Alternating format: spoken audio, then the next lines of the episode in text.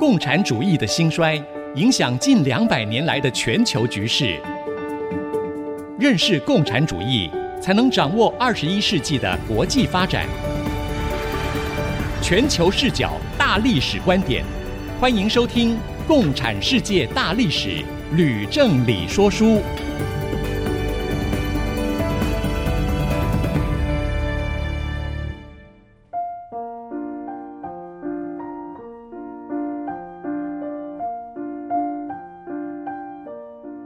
欢迎收听《共产世界大历史》，吕正理说书，我是徐凡，我是吕正理。我们的节目呢，也会在 IC 之音随选齐播，以及 Apple Podcast 跟 Google Podcast，还有 Spotify 会同步上线。今天呢，讲到第十六讲喽，十月革命后的俄国内战及外国的干涉。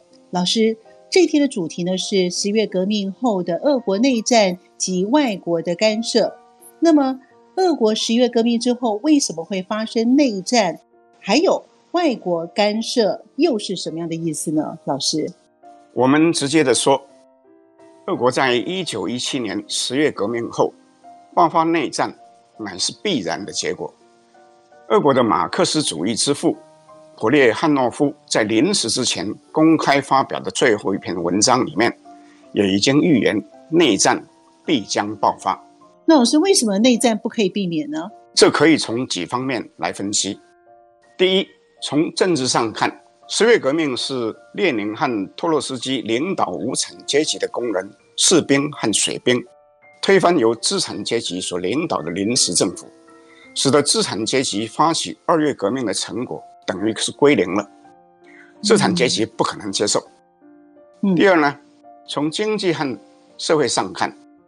列宁在发动十月革命以后，就立即公布土地纲领，声称要没收贵族、教会和大地主的土地，由各地的苏维埃分配给人民。资产阶级怎么可能接受呢？第三，嗯，十月革命其实只是发生在彼得格勒和少数其他的城市，俄国全国仍然有庞大的军队。他们都是支持资产阶级的，所以呢，不可能乖乖的接受十月革命的结果，善罢甘休，因而内战就爆发了。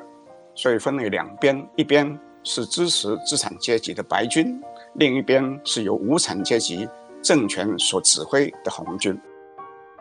那么我们其实说到外国的干涉，十月革命以后，第二次世界大战事实上还没有结束。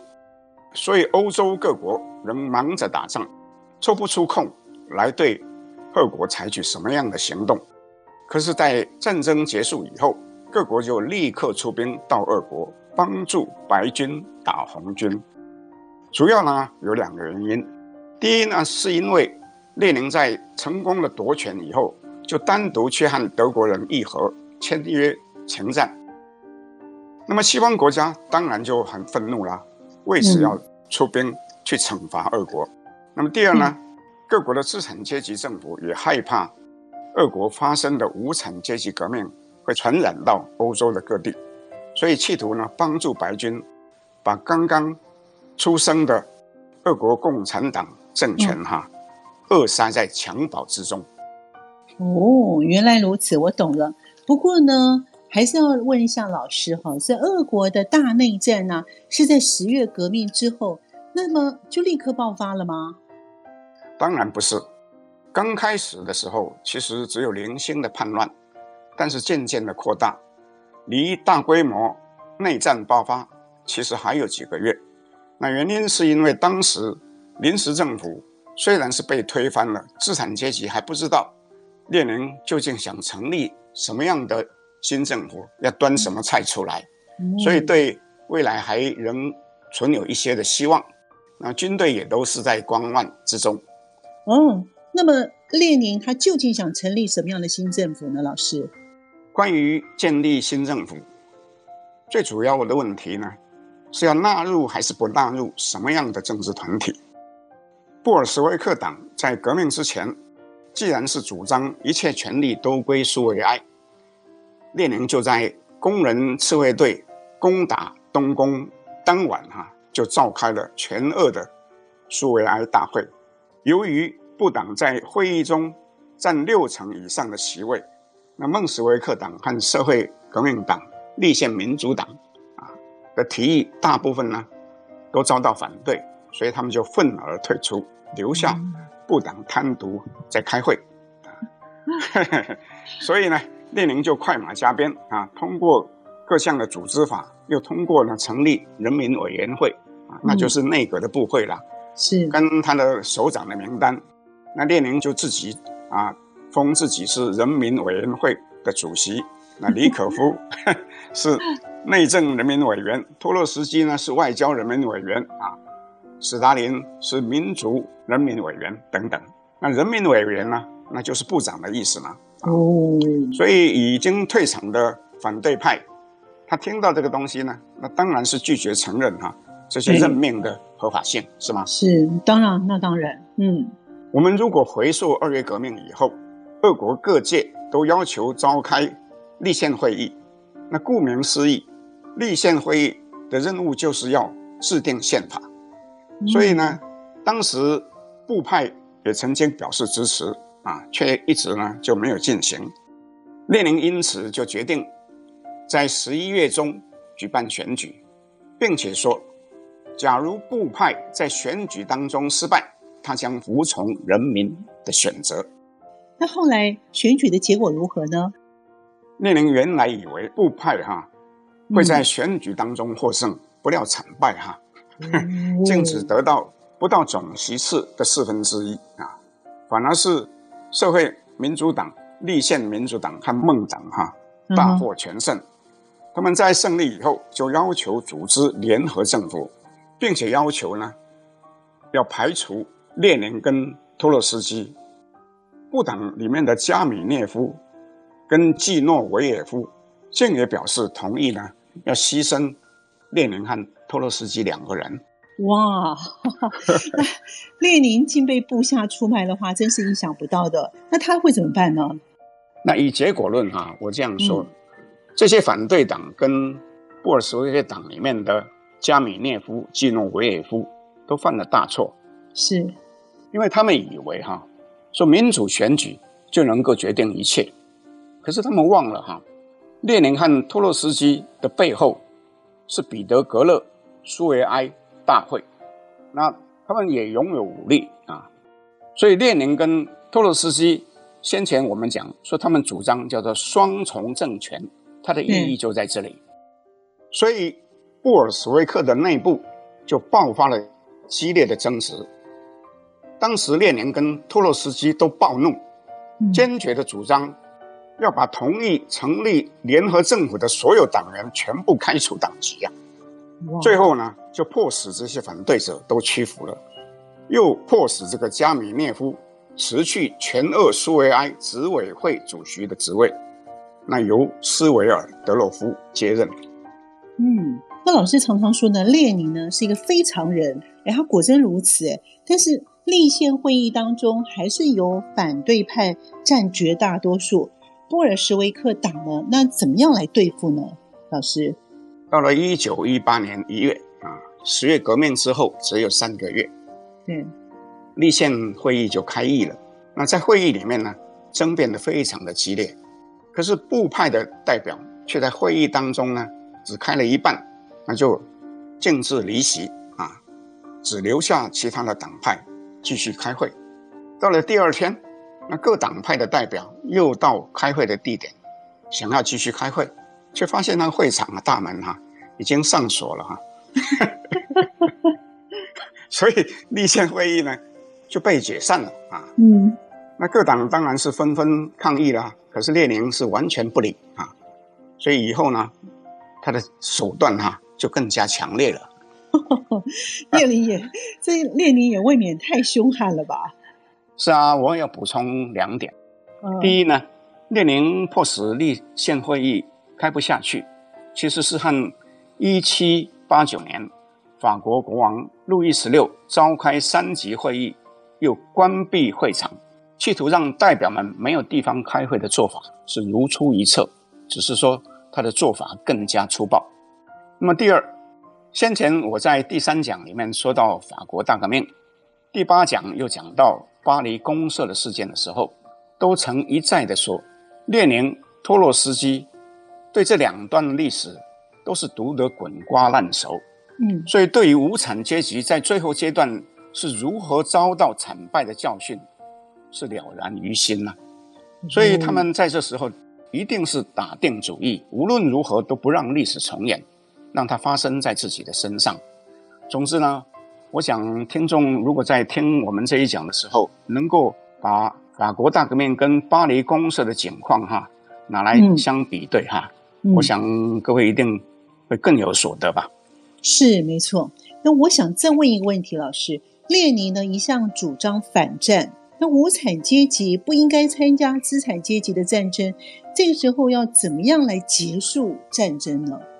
那么列宁即使宣布说要退出战争，苏维埃俄国啊，也就是苏俄，就跟德国开始谈判。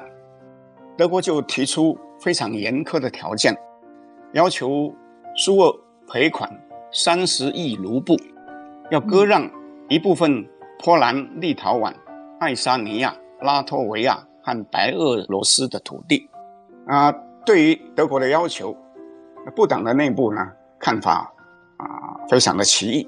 列宁这时候正要去组建红军，以对抗国内出现的叛乱，他认为自己没有办法同时跟德军作战，所以没有什么谈判的条件，所以主张呢就照单呢全收啊。可是布哈林哈、啊、就坚决反对啊。他主张呢继续打仗，那托洛斯基是中间派，他主张呢不和不战，要拖延谈判，说这样是最好的一条路。那因为当时呢欧洲战争还在进行当中，那德国最后很有可能战败，那斯大林呢也同意托洛斯基的主张。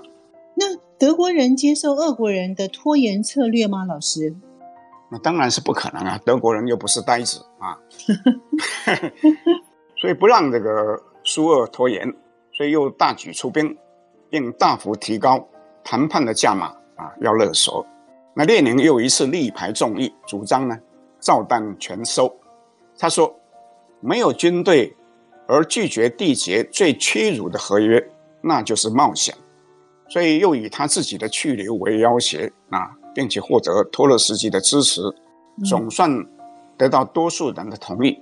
嗯、啊，在一九一八年三月初，派代表到一个地方叫做布列斯特利托夫斯克的地方呢，去签订合约。那当时呢，苏俄除了割让先前他所同意的一部分波兰土地，还有波罗的海三小国的土地以外，又被迫承认。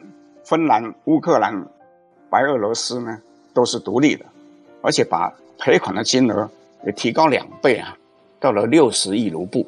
嗯，哇！那我要告诉听众，嗯，当初不党主张退出战争，他提出一个口号，叫做“不割地不赔款”。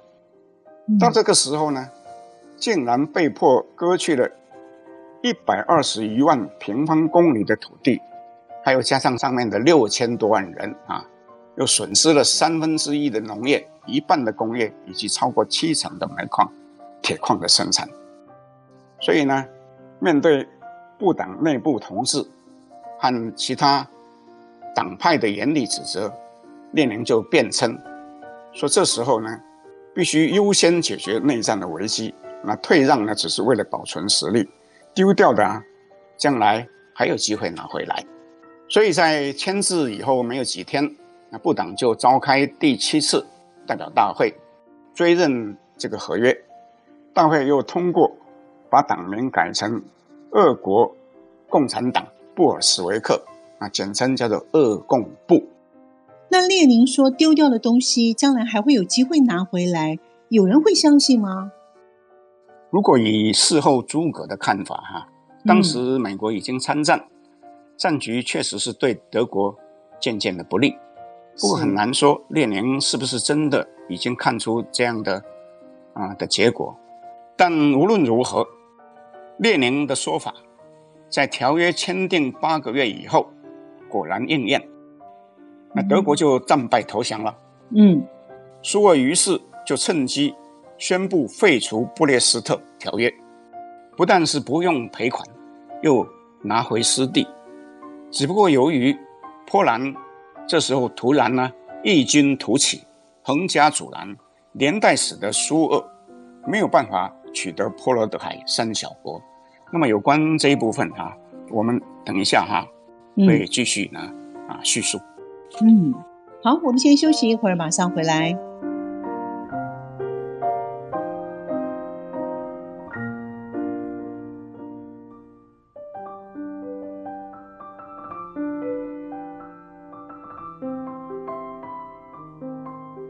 欢迎收听《共产世界大历史吕正理说书》的节目。老师，列宁他解散了立宪会议，又跟德国签一个可以说是丧权辱国的条约。哎，我猜资产阶级必定是没有办法接受，要出兵推翻新成立的共产政权吧？老师，没有错。嗯，正如普列汉诺夫所预料的，内战在革命之后大起。不过局势的发展哈、啊，远比任何人想象的还要复杂。嗯，因为首先出现了反抗新政府的白军，那其次是协约国，因为不满苏俄退出战争，就出兵干涉。另外还有捷克军团跟波兰革命军出现。那么我们以下呢，就分别的叙述。嗯，所谓的白军，主要是由保皇党、大地主、资产阶级。跟立宪派支持的，他的军官跟士兵的来源，主要是原先的沙俄跟临时政府的部队，不过也有更多的士兵是被强征的农民。刚开始的时候，白军当然已经有相当大的规模，不过后来就逐渐的扩大，就形成三个大集团，分别是在东边西伯利亚铁路沿线。的一支军队是由海军上将高尔察克所率领的。嗯，第二支呢是在南部乌克兰高加索地区，是由邓尼金啊所率领。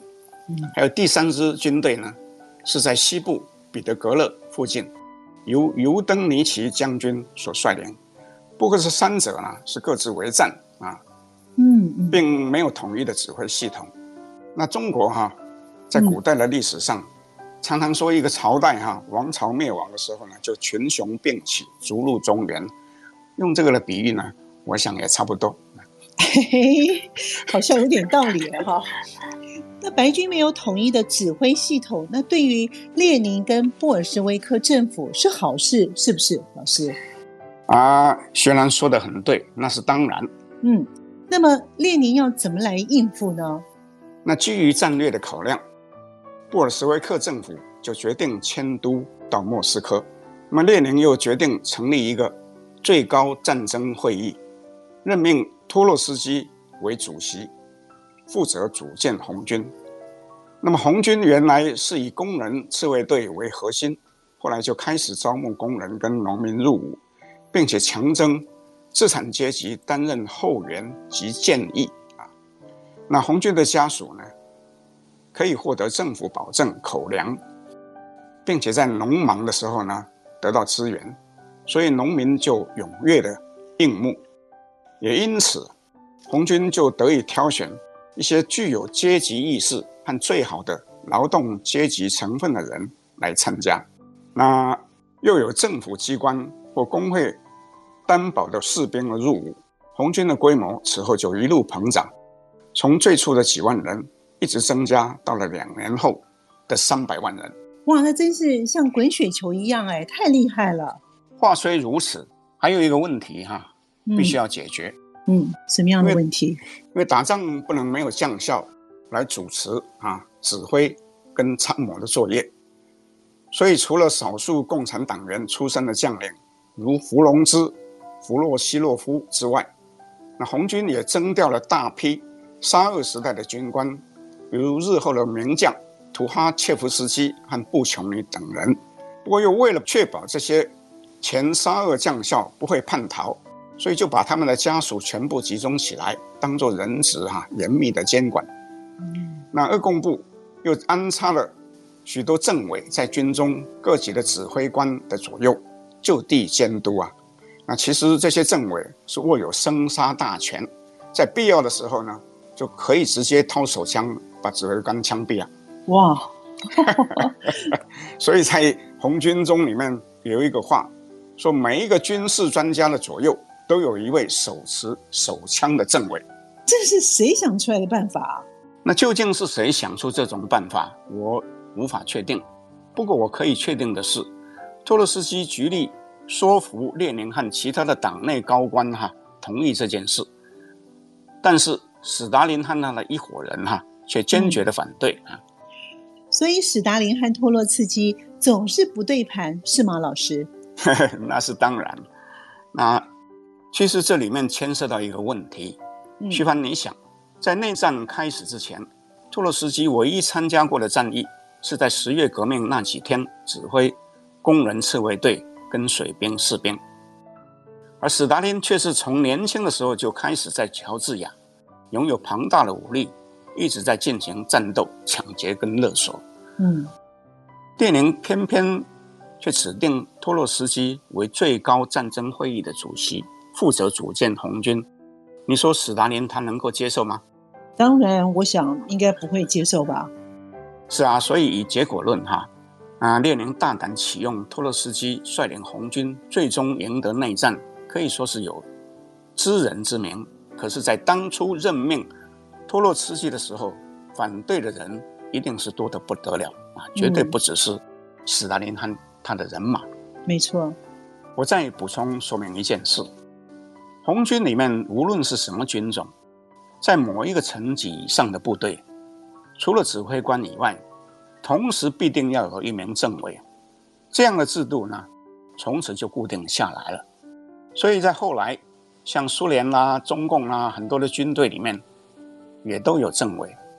在台湾，我记得我年轻的时候去当兵，连上除了连长以外，也有一位辅导长。嗯。那这些其实都是跟俄国人学的，从这时候来的。哈哈，原来如此，我明白了。不过呢，党如果只靠一些大大小小的政委的话，就能够掌控整个军队吗？徐帆，你问的很好，这问题呢是非常关键。那列宁也当然想到这一层，他在十月革命以后就决定成立一个秘密警察的组织，叫做契卡。而指定一个人叫做杰尔任斯基，负责组建。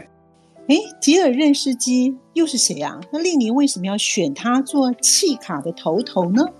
哇，这是一个很有趣的故事哈。嗯，因为杰尔任斯基出身波兰的贵族，他从十八岁的时候就开始参加革命运动。那么以后哈，也跟很多马克思主义者一样，不断的被捕，然后被流放。然后又逃脱，然后又被捕，那样的循环之中。所不同的是，他前后进出达到十几次啊，比任何人都多，是不是？嗯、我不是说这个史达林进出七次吗？对。那杰尔任斯基是他的两倍啊。对，他超越他了。不但如此，这个杰尔任斯基又因为屡遭刑求，所以以至于他的。脸颊受损啊，腿部伤残了。哎呀，嗯，可是他一辈子都不会想到，说自己前半生每天是在逃避奥哈兰娜的追缉，到了后半生，竟然是在主持跟奥哈兰娜一样的秘密组织啊！真的，契卡的全名是全俄肃反委员会，在杰尔任斯基的主持之下。不久以后呢，就随着内战扩大而迅速的膨胀。哇，那契卡是不是很恐怖的？原本还不算是，不过在后来却因为发生了一个意外事件，而变得呢越来越恐怖。哦，他们发生什么事？在当时哈，有一个社会革命党，它被宣布为非法，所以就决定走入地下，并且采取。在沙俄时代的暗杀行动，该党派杀手杀害了德国的驻俄大使，又刺杀了彼得格勒的契卡领袖，后来竟连列宁本人也在参观一家莫斯科的工厂的时候呢，遭到一位名叫卡普兰的女性社会革命党党人哈枪击，列宁的脸颊严重的受伤，差一点就丧命了。哦、同一时间，斯维尔德洛夫也遇刺，幸好呢，啊也没有死掉。所以这个斯维尔德洛夫就立刻发布公报，声称要对敌人采取无情的反制。从这一天起，哈，那契卡就开始所谓的红色恐怖的运动，那是铺天盖地啊，到处就捕捉、杀害反革命分子。主要的对象就是社会革命党和无政府主义者，后来连孟党也在被迫害之列。那列宁总算还有顾念旧情，所以他这时候就劝他的老朋友马尔托夫，叫他赶快逃到国外去吧。哈 还有点良心哈。是，那杰尔任斯基，他的权力一天比一天大。那事实上是远远超过旧日的奥哈兰娜，他的手段也一天比一天残忍。那革命法庭也和契卡充分的配合，草草审判。有时候呢，甚至未经审判就把一些嫌犯集体的处决。那照一般的估计，哈，契卡在内战的期间至少处死十几万人，不过也有人估计达到一百万人。哇！那真是越来越恐怖了，哇！这故事情节越来越紧张哎。我不过我们先休息一会儿，卖个小关子，马上回来。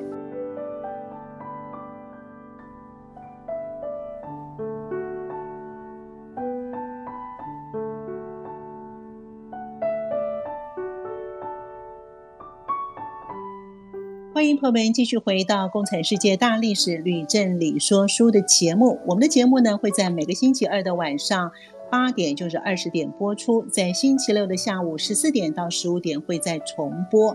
老师，您刚才说到契卡，真是令人害怕。不过呢，我回想起来，俄国的红军和白军他们的战况到底是怎么发展的呢？那说到俄国的内战，我们非要提哈一个叫做捷克军团不可。为什么呢？这个。俄国的内战跟捷克有什么样的关系呢？另外呢，捷克军团又是怎么一回事呢？所谓的捷克军团，是在第一次大战爆发的时候，由在俄国的乌克兰地区流亡的捷克人跟斯洛伐克人所发起的志愿军。他们的故事啊，是在俄国内战中的一段传奇。怎么样的一段传奇故事呢？老师一定很精彩喽！捷克志愿军成立的初期，只有大概七百个人，由捷克流亡政府的领袖叫马沙利克协助向沙俄政府请缨啊，他们希望协同俄国的军队对同盟国作战，期盼在战胜以后，国家能够脱离奥匈帝国的统治。所有的流亡的人都能够回国去重建家园。那沙皇收到请求以后就批准了，而且命令将捷克步兵团编入到集团军里面。那么捷克人作战非常的勇猛，奋不顾身呐，嗯，跟那些厌战畏战的俄国士兵是完全不可同日而语。那由于他们屡立战功，后来又获准。吸收战俘里面的捷克人跟斯洛伐克人，到了一九一七年初就已经有了七千人了。那么在二月革命以后，克伦斯基的临时政府对同盟国发动最后一次的战役，叫做西南战役，也派捷克人参加。那结果呢？俄军自己一败涂地，那捷克旅呢却是大获全胜啊。所以他们又虏获敌军的枪炮辎重无数，到了年底，竟然就已经扩充到了四万人了，成为一个军团了。哇，这捷克军团真的是非常厉害耶！是啊，但是在十月革命以后，却发生一个意外的事件，竟使得捷克军团跟红军呢发生冲突。哇，发生什么事会造成那么大的后果呢？由于苏俄在十月革命以后决定退出战争，马沙立刻就再度跟协约国还有苏俄协商，获得同意，让捷克军团搭乘西伯利亚铁路火车到海参崴，然后再搭船到法国去，预备继续对德作战。不料呢，当时就发生一个意外事件，有一列载满了捷克军人的东向火车，在一个大站叫做车里亚宾斯克停靠的时候呢，正和另外一列载着奥匈帝国战俘的西向火车相会。嗯，双方呢就发生斗殴。有，结果呢，有一名捷克士兵就打死了一名匈牙利人。那么苏俄的地方法官就马上审讯，判决把这名。打死人的捷克士兵处死。那捷克军团是什么人啊？对呀，不可能接受啊，对不对？对，没错。所以就立刻发生暴动，嗯就占领了这个整个车里亚宾斯克地方。那托洛斯基据报就大怒，就命令捷克军团解除武装。那捷克军团当然就拒绝了，嗯，于是就开始协助白军。大败红军啊！我真的还是要再说一次，这捷克军团真的是非常的厉害，所向无敌啊！是啊，捷克军团其实在俄国只是一支孤军，却因为急着要赶回家乡，又带着家眷，那其中里面还有很多小孩啊，所以他们就根本的不顾生死，所以呢，是所向无敌啊，势如破竹。嗯嗯。不过也因为这样，竟然就导致呢一桩人间的惨剧。哇，老师只要讲到说发生惨剧呢，我心里面就开始沉重了。不过我猜呢，可能就像老师先前说过的，跟沙皇一家人是有关系的，是吗？老师？是啊，徐帆猜的对。很不幸哈，正是和沙皇的全家有关。哇，在一九一八年七月。捷克军团跟白俄军联合进攻一个地方，叫做叶卡捷琳堡。嗯，这个地方呢，正是被迫退位的沙皇尼古拉二世全家呢被软禁的地方。结果负责监管的契卡人员竟奉命将沙皇沙后及子女一共七个人啊，还有他们的仆人啊，全部都枪杀。那二共哈，嗯。从来就否认哈，他们杀害沙皇。可是尼古拉二世跟他的子女的遗体，后来在一九九一年被发现，证实遭到毁尸灭迹，那真的很惨。嗯，因为他们是被用硫酸浇上去，然后又被烧掉的。哎呦！不过这些遗体后来经过 DNA 的检验，判定。他们的身份无误，就是他们一家人。那苏俄为什么会这样的残忍呢？一般认为，那是因为列宁怕万一沙皇被救出了以后，白军必将从分裂转为统一啊。那这样子就对刚刚建立的苏维埃政府不利啊。哇，这个沙皇沙后一家人真的是蛮可怜的。不过我相信呢，当初他们如果不是宠幸妖僧。拉斯普丁的话，又逼迫斯托雷平下台的话，或许不至于有这么样的悲惨的下场，是吗？啊，确实是这样。如同我们先前讲的，沙皇沙后可以说是愚蠢到了极点，嗯，竟然把自己的国家栋梁给拆掉，而以至于王朝覆灭，最后又被灭门，那真是太惨了。对。那今天不管是什么样的国家的领导人，或是现代企业家的老板，其实我觉得都是要以这件事情为戒，是，并不是说你有权在手就能够不听劝谏，想干什么就干什么。对。那不过从另外一面一个角度看，我们也必须批判列宁，如果没有他下令，弃卡人员是不可能自己决定这么干的。是。可是呢，列宁也未免太残忍了吧？嗯。真的，我也同意。我相信有很多的听众也跟我们一样哈，可能会要再骂一次列宁，真的是蛮残忍的。不论是什么样的原因啊，其实都说不过去的啊。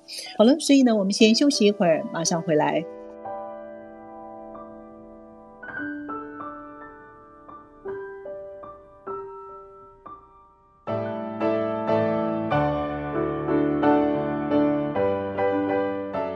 欢迎朋友们继续回到《共产世界大历史吕振理说书》。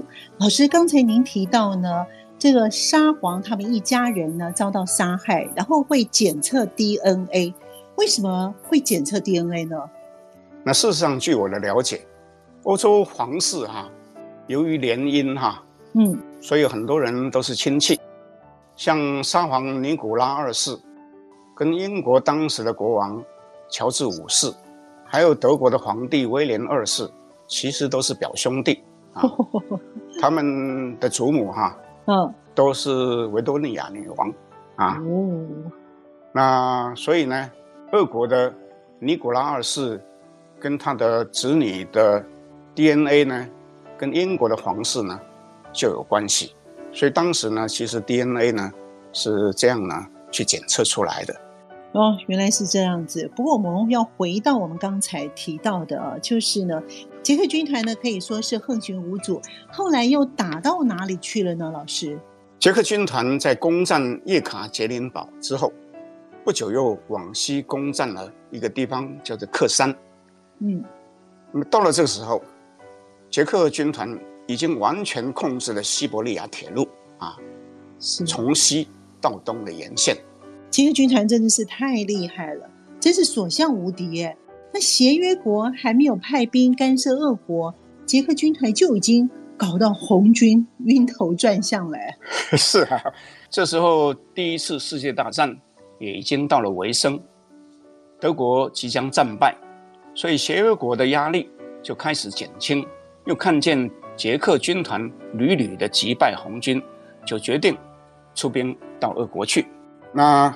如果前面所讲，他们意图把新生的马克思主义政权扼杀在襁褓之中，所以英国就绕道北冰洋，从阿尔汉格尔斯克登陆；日本的军队从海参崴登陆；嗯，法国跟希腊的军队也在乌克兰南方的奥德萨支援白军的邓尼金部队，另外还有一个波兰军队也。向东窥视乌克兰，哎，那这样苏俄不是危险了吗？那列宁跟托洛茨基他们怎么办呢？还有呢，托洛茨基他所组建的红军好像还是很弱，哎，是不是？我们必须这样说，红军大部分都是工人跟农民出身，假如不经过组织跟训练，那只不过是个乌合之众，所以其实是没有办法打仗的。不是吗？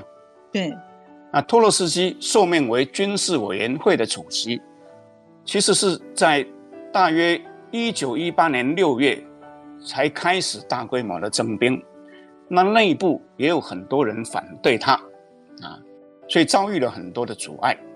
刚开始的时候呢，力量当然是很弱，不过列宁是耐心的等候，相信他，全力的支持他，完全授权给他。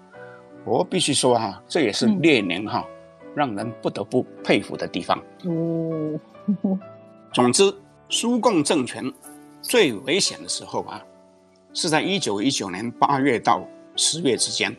当时的外围，像基辅、查理金、乌拉尔跟高加索地区呢，都已经失守了。那邓尼金的部队跟尤登尼奇各率大军，分别扑向莫斯科。和彼得格勒。不过这时候，托洛斯基负责的红军已经完成了训练跟整编，战局就开始了逆转。那捷克军团跟红军大战，反而是屡战屡败啊，损失惨重。嗯，嗯，当时有一个二十六岁的红军将领，叫做图哈切夫斯基，获得托洛斯基的拔擢。击溃高尔察克手下那些军纪败坏、不得民心的白军，接着又大败邓尼金的军队，解了莫斯科之围。那托洛斯基自己在内战当中，把一辆专列的火车改成为总指挥部，日夜就坐镇在上面，随时奔赴最关键的战场。这时候他就决定亲赴彼得格勒指挥红军，终于击败了尤登尼奇。那捷克军团呢？他还回得去捷克吗？捷克军团经过了几次败战以后，到了一九二零年初，就无心继续作战，就跟红军达成协议啊，自行安排分批从海参崴搭船回国。根据统计，捷克军团在两年的战争当中，只有四千多个人战死，最后竟有将近七万的人啊撤离俄国。嗯而回到祖国，哇其中包括一万多名平民、妇女跟小孩。老师，您刚刚一开始说呢，捷克军团的故事呢是一段传奇，果真是传奇到不行哎，真太精彩了。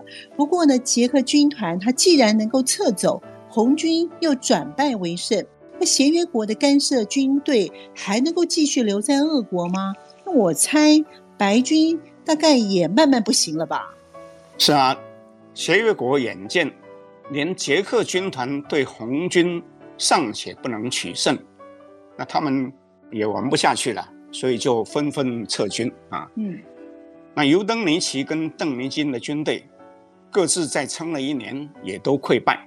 那高尔察克呢，也因为战败而辞职。那他的余党大多呢是往东逃窜，那有一些人就到了蒙古国。或是到了远东去了，但是他自己后来却落入布尔什维克党的手中，惨遭处决。哇，真的是哈，哇，好，所以呢，我今天呢，我们的故事呢要告一段落了。由于呢，今天是六月份的最后一讲，所以我们要依照惯例留一部分的时间来回答听众朋友们的提问。吕老师和我都非常的期待能够回答问题，来和听众朋友多多的互动。更欢迎大家在听完《共产世界大历史》的任何一讲之后，在我们的网页上留言。如果您刚好认识老师，或者是认识我，更欢迎您直接写 email 或者是 line 给我们。另外，从下个月开始呢，我们将从每个月固定月底回答听众朋友的问题呢，改成机动性的。如果收到好的问题，也有空档的话呢，我们会随时在节目当中回答。哎，是的，我们希望这样的改变能够让听众更踊跃的提问，借问答的方式哈，来跟听众互动，这样节目就会。更有趣，也能够吸引更多的听众，那就更热闹了。是的，如果您有提供留言的话，但是不方便让我们揭露您的真实姓名的话，我们会尊重。但是在节目当中呢，我们也跟听众朋友报告过。如果在节目当中回答了您提问的好问题，我们将会赠送礼物。您可以选择老师的大作《共产世界大历史》，上面还有老师的亲笔签名跟盖章哦，真的是非常值得的。如果您选择我们预计在明年夏天说书节目全部结束之后将要制作的 USB，那将会收录所有的说书节目的内容。如果您选择 USB 的话呢，就得要等到明年的秋天喽。等我们做好了 USB 之后，才能够拿到礼物。好了，老师，我们现在开始要 Q&A 喽。我们今天要回答两个问题喽。好，好，第一个问题呢是住在高雄的 Eric 先生他所问的。他的问题是呢，老师在第十讲里面说到了涅恰耶夫，说他对于列宁和日后的共产党有极大的影响。就被称为布尔什维克之前的布尔什维克，能不能请老师再多介绍一些呢？好的，我非常乐意。不过我首先要向听众们道歉，因为对于聂恰耶夫的家世啊，我先前所讲的有一点错误。我在第十讲里面说聂恰耶夫是一名乡村教师的儿子，抱歉，那是个明显的错误。嗯啊，我有一个朋友哈，谢谢他哈，写 line 哈给我指正。那么，因为我在我的书哈《共产世界大历史》里面也写错了，所以同时要在这里向读者致歉。那么聂恰耶夫的父母原先都是农奴，在沙皇废止了农奴制以后，也从事卑微的工作，所以家境非常的贫穷，和后来的史达林其实是有一点像。不过他在长大以后，确实曾经在一个教会学校里面教书。他从二十二岁起就参加革命的活动，而且是跟着我们曾经提到过的一位俄国重要的革命理论家特卡切夫，所以他的思想当然就受到特卡切夫的影响。那还有一个有趣的是说，他从那时候起就已经认识了在十多年后哈、声名大噪的女刺客查苏利奇。所以他又企图吸收查苏利奇到他的组织里，不过查苏利奇哈、啊、对他没有好感啊，就拒绝了。那聂恰耶夫善于说谎，夸大自己的组织的能力，所以巴库宁在瑞士见到他的时候，对他称赞不已。那关于他所写的《革命家问答书》的内容，我就不再重复。不过我还是要说一件事，《革命家问答书》全文三千字。刊载在中共的中文马克思主义文库里，是其中阶级斗争文献的一部分，任何人都可以随时上网去查。而其中所讲到的，其实就是要怎么样子呢？为达目的不择手段。所以说，聂恰维耶夫对于列宁跟日后共产党的影响，那是毋庸置疑的，可以说是塑造了共产党的本质的一部分。嗯。谢谢老师的回答。好喽，第二个问题是一位住在加拿大温哥华的朋友 Mark 呢，他问的问题。他说呢，老师您在第十五讲里面说，有许多和列宁不同派别的马克思主义者，以及列宁他在旧日革命的同志，像是普列汉诺夫、高尔基，对于十月革命之后的俄国前景都非常的悲观。认为列宁所许下的诺言是不可能实现的，只会带来大灾难、大屠杀以及大黑暗。列宁他所谓的无产阶级专政也不会实现，最终呢，反而只是导致少数的共产党员对于无产阶级专政。所以十月革命其实是没有必要的。二月革命呢，建立的临时政府如果不被推翻，而成立一个联合政府的话，对俄国会来得更好。那我也听说另外一个类似的说法是，认为后来在中国大陆由毛泽东所领导的共产革命也没有必要。如果没有共产革命，对国家以及人民会来得更好。对于这样的说法，您有什么样的看法呢，老师？啊，非常谢谢马克先生问了这么一个非常敏感的问题。不过我要先说明，在上一讲中，我只是引述。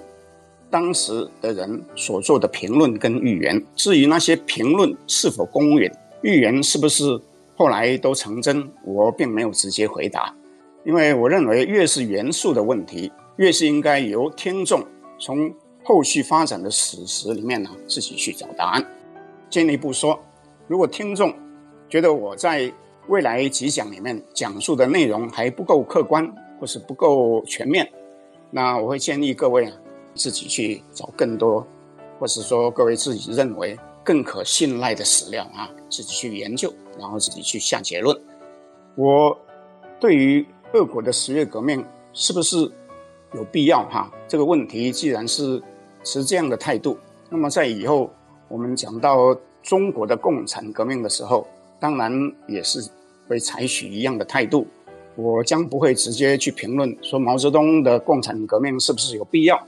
而是对于后续的发展，尽可能的提供简要客观的历史事实，而让听众们自己去寻找自己的答案。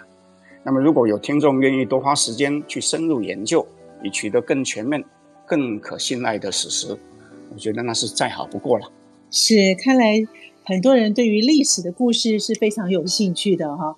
好，因为由于时间上的关系呢，我们今天节目呢就进行到这里喽。我们的节目呢也会在 IC 之音随选即播，以及在 Apple Podcast 跟 Google Podcast，还有呢 Spotify 同步上线，也欢迎大家能够收听。